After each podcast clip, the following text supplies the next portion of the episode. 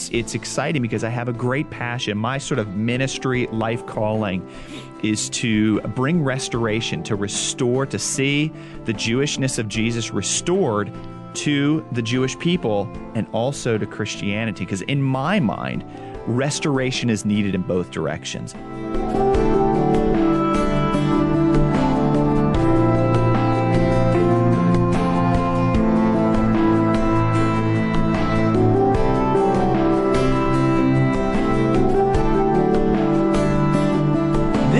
Charisma Connection on the Charisma Podcast Network. I'm Taylor Berglund, and today I'm so excited to have in studio Ryan Lambert. Ryan, how are you today? I'm good. Thanks for having me, Taylor. It's good to be with you. It's good to be with you too. So, for those who don't know, Ryan is a Messianic rabbi in Atlanta, and he's the director of outreach for First Fruits of Zion, a Messianic Jewish ministry.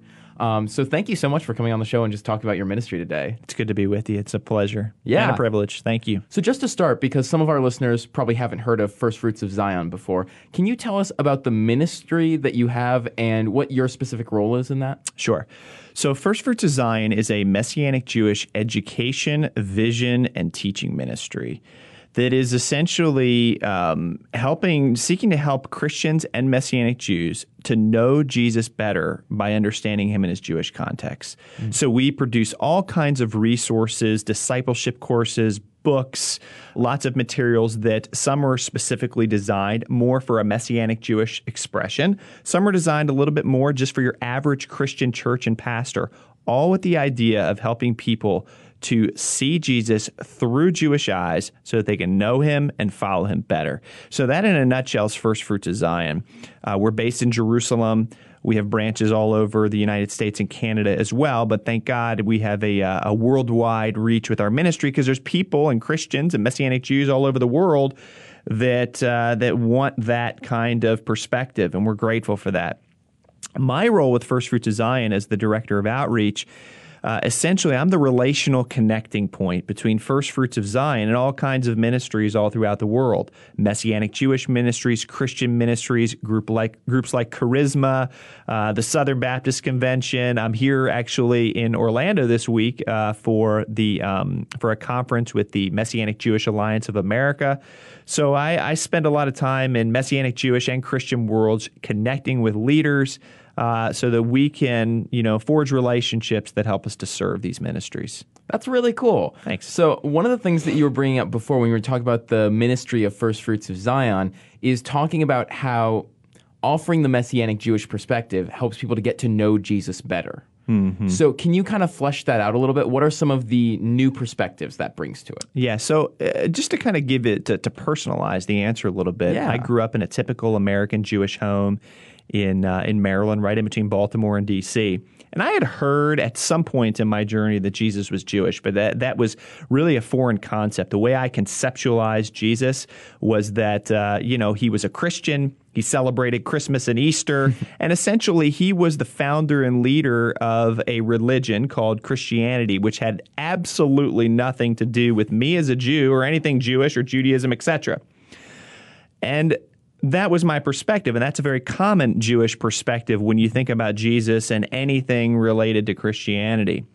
Um, for me, once I became a believer, I came to see, oh, wow, you know, Jesus, not only was Jesus Jewish, he celebrated Passover, and the holidays that he celebrated were the Sabbath and Passover and Hanukkah and all these holidays.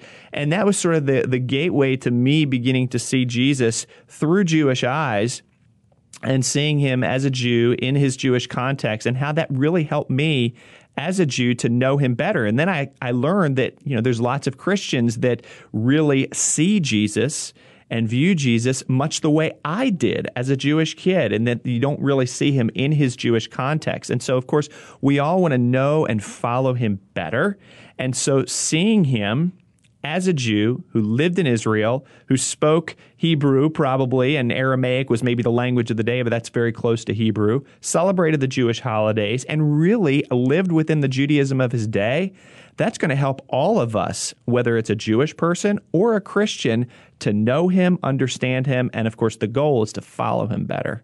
That's really cool. I just like I, I like seeing different people's perspectives and getting all these new takes on getting to know Jesus better. Right. Um, that's one of the things that I find really cool. Just personally going through. So thank you for sharing your story on that. That's Yeah, awesome. sure. Um, so I know you have a uh, a new center in Israel that the ministry is just starting there. Uh, can you talk about that a bit? Yeah, sure. So uh, a, little over a year ago, uh, First Fruits of Zion started. Uh, we established a new work in Israel. We've been we've had a presence in Israel for some time, but we opened what's called the Brahm Center for Messianic Jewish Learning. And a lot of people, when they hear that, they why why the Brahm? What's that Brahm? What's the meaning of Brahm?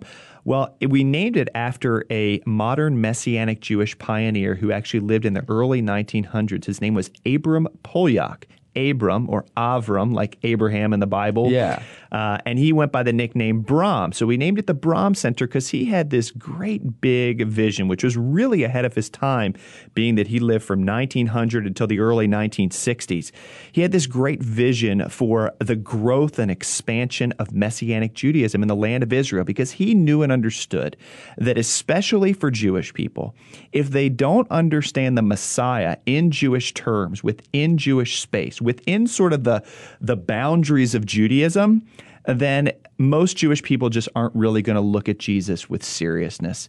And so, uh, something that we, that was Abram Poljak's vision, and that's part of the vision of the Brahm Center, is to present Jesus within his Jewish context so that both Christians and Israelis in Israel can learn about Jesus within Jewish space, within Judaism.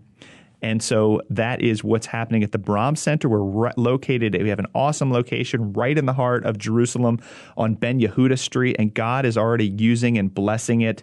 Uh, we have seminars, ongoing discipleship opportunities. Uh, for the listeners, you can learn more about it at the brahmcenter.org is the website. And um, if you're ever in Israel, for those of you listening, we'd love for you to come by and visit the Brahm Center and see what God's doing because it's pretty cool stuff.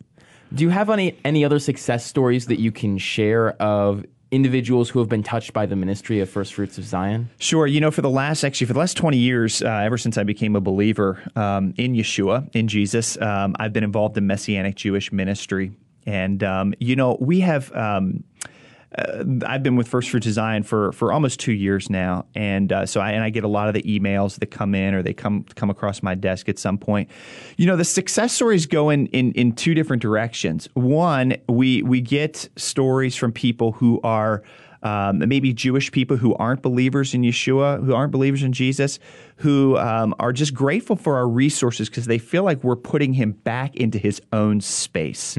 And so when we get those kinds of emails, it's really helpful. And then we get lots of people who. Um, it's it's almost like I could I could write this sort of this email that we get over and over and over again where it's like you know these these these emails of gratitude where people sort of have these aha moments where they felt like they were missing something in their discipleship in their walk with Jesus where they just didn't like there was something more to know about him. And obviously Jesus there's so many aspects to who he is um, that that's so wonderful. But um, it's such a blessing when we get people all the time that tell us you know, by reading this particular resource, by reading this book about Galatians and putting it in its Jewish context, understanding now Jesus and Paul in their Jewish context has helped me to see things that I never saw before and to love God and to appreciate the richness of His Word in ways that I haven't before.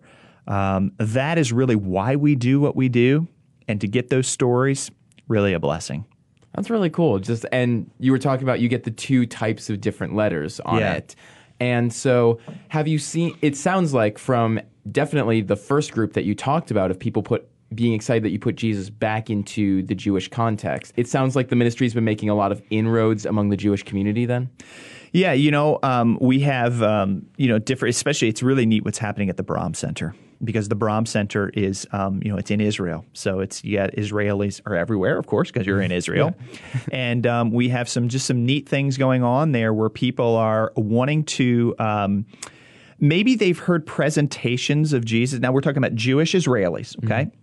And um, you know, some that are a little more religious, some that are not so religious. But there's sort of this reflex um, that that they don't really feel like Jesus is for them because the presentations of Jesus or the things they've heard about Jesus have have basically been done in a way that that is sort of outside of Jewish space. So they culturally mm-hmm. couldn't relate to it. Maybe even biblically they couldn't relate to it because they felt like the way he was being presented, it was like sort of like choose between becoming a Christian and becoming and being a faithful Jew. Mm. Well, a Jewish person that actually understands what it means biblically to be Jewish is going to know if I'm being presented with that choice, this probably isn't something from God. And this probably isn't something that's messianic because if I have to choose between Messiah and being Jewish, then something's not right here. But what we're trying to do in with these people say, you know what? That's not actually a choice that you have to make. Actually, following Jesus, the Jewish Messiah,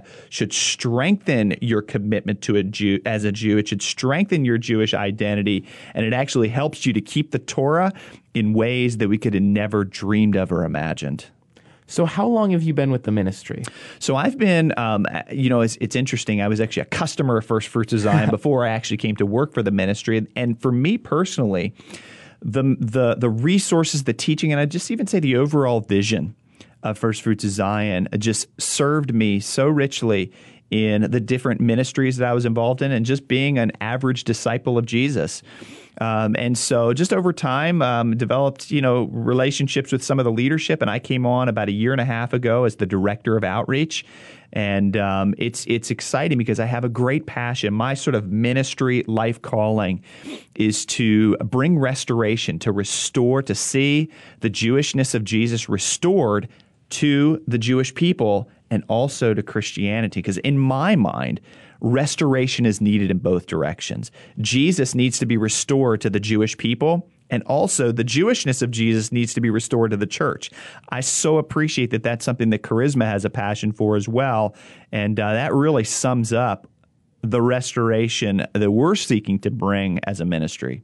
So, for our listeners who may not be Jewish, what's maybe one of the aspects that gets most overlooked, you think, when people forget about the Jewish aspect of Jesus in church? Yeah, I think one of the one of the things that that's a great question, hard question.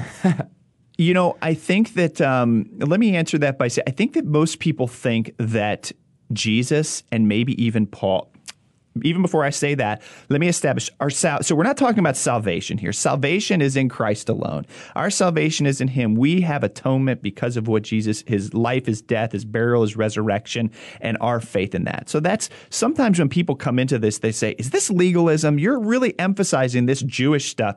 This doesn't sound like maybe this is going in a healthy direction." I get that. Mm-hmm. And so I really try to disarm that idea by just saying that's not what we're talking about. We're talking about what does it look like for us to live as disciples of Jesus, as Jews, as Gentiles here in the body of Christ.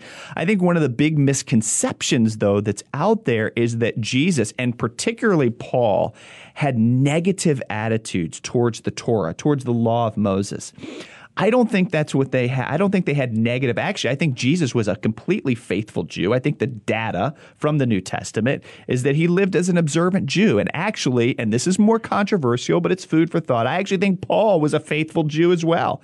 And that the testimony that we have from the New Testament is that Paul really seeked to live as a faithful Jew. And then he didn't have a negative attitude towards the Torah at all, or even towards Judaism.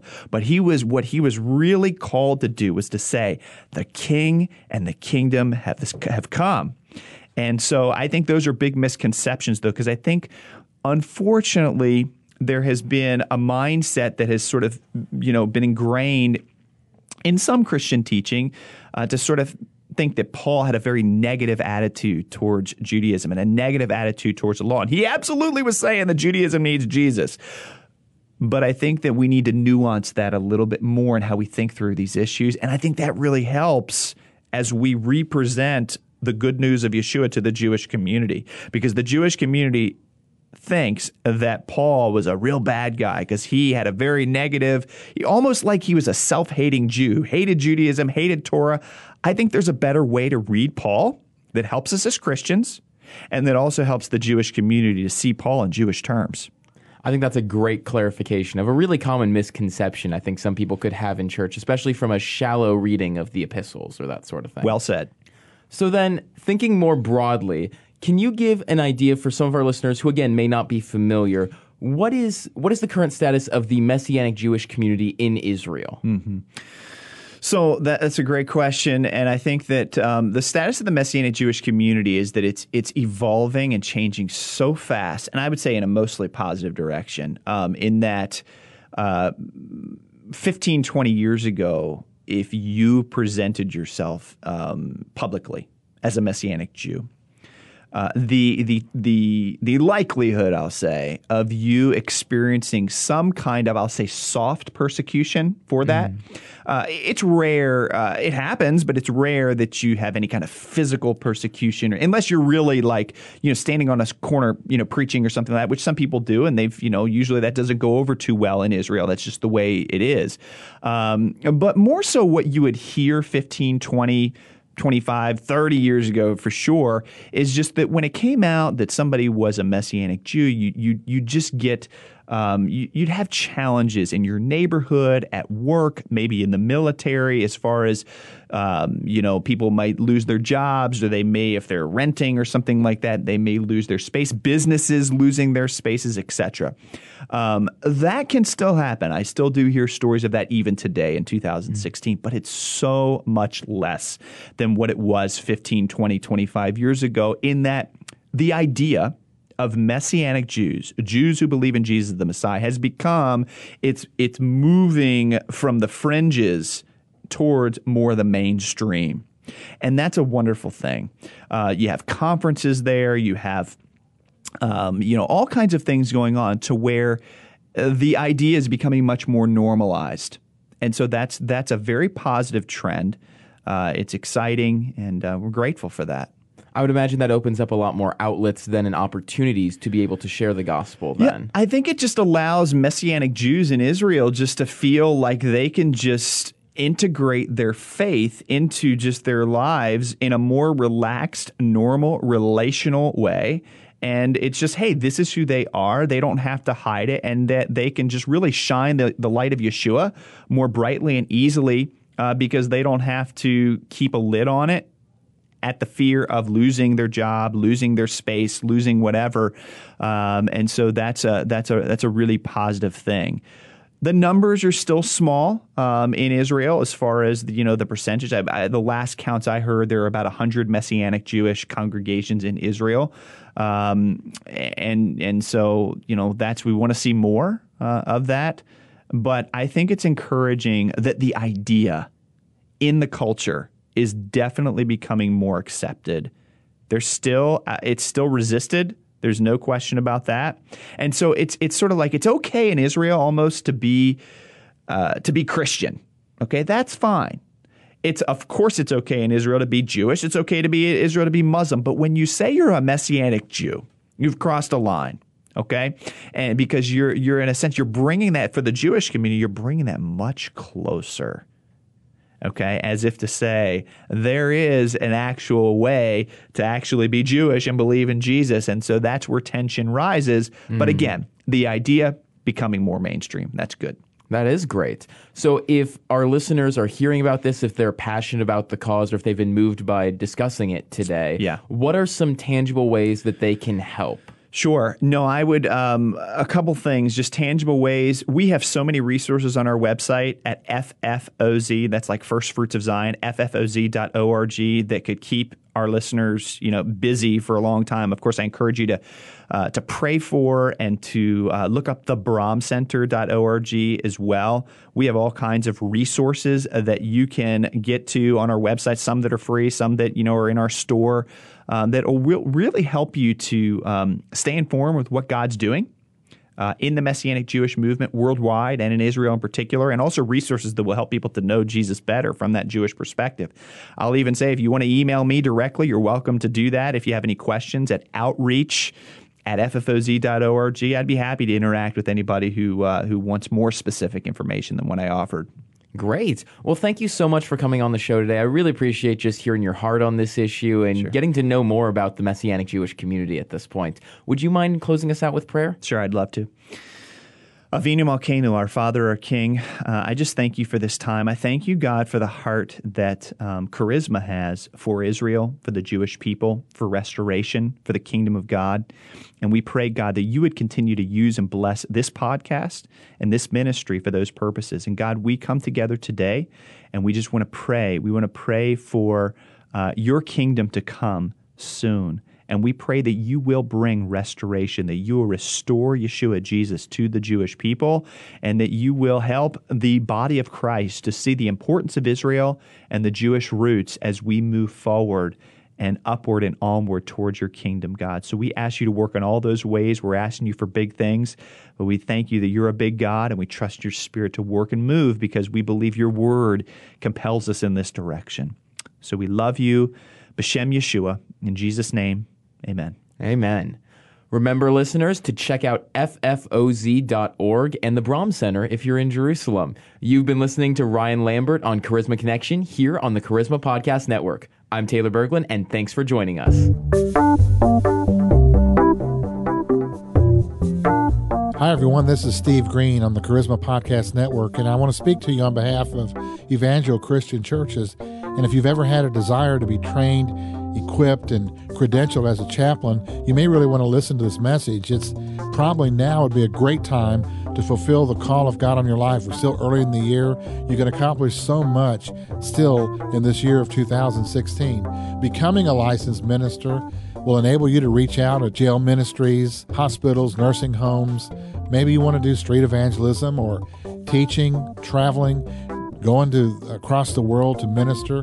Women's Aglow would be good. Maybe even at anti abortion facilities, counseling, traveling, whatever it is that you've got on your heart, there's no better place to be trained and equipped than Destiny School of Ministry Chaplaincy Training Institute. Let me say that again the Destiny School of Ministry Chaplaincy Training Institute. They're going to offer you the opportunity to be trained and credentialed as a chaplain. It's always good to have official credentials. They have correspondence classes and extremely affordable tuition. They're licensed throughout the state of Michigan and fully accredited. You can call them now. They actually prefer you to call them. Their number is 586 773 6568. And one more time 586 773 6568. The good thing about a podcast is you can back this up and listen to the phone number again. Their website is evangelchristianchurches.com. Check them out there or just call that number one more time 586 773 6568 for the chaplaincy training program. Get credentialed today. God bless you.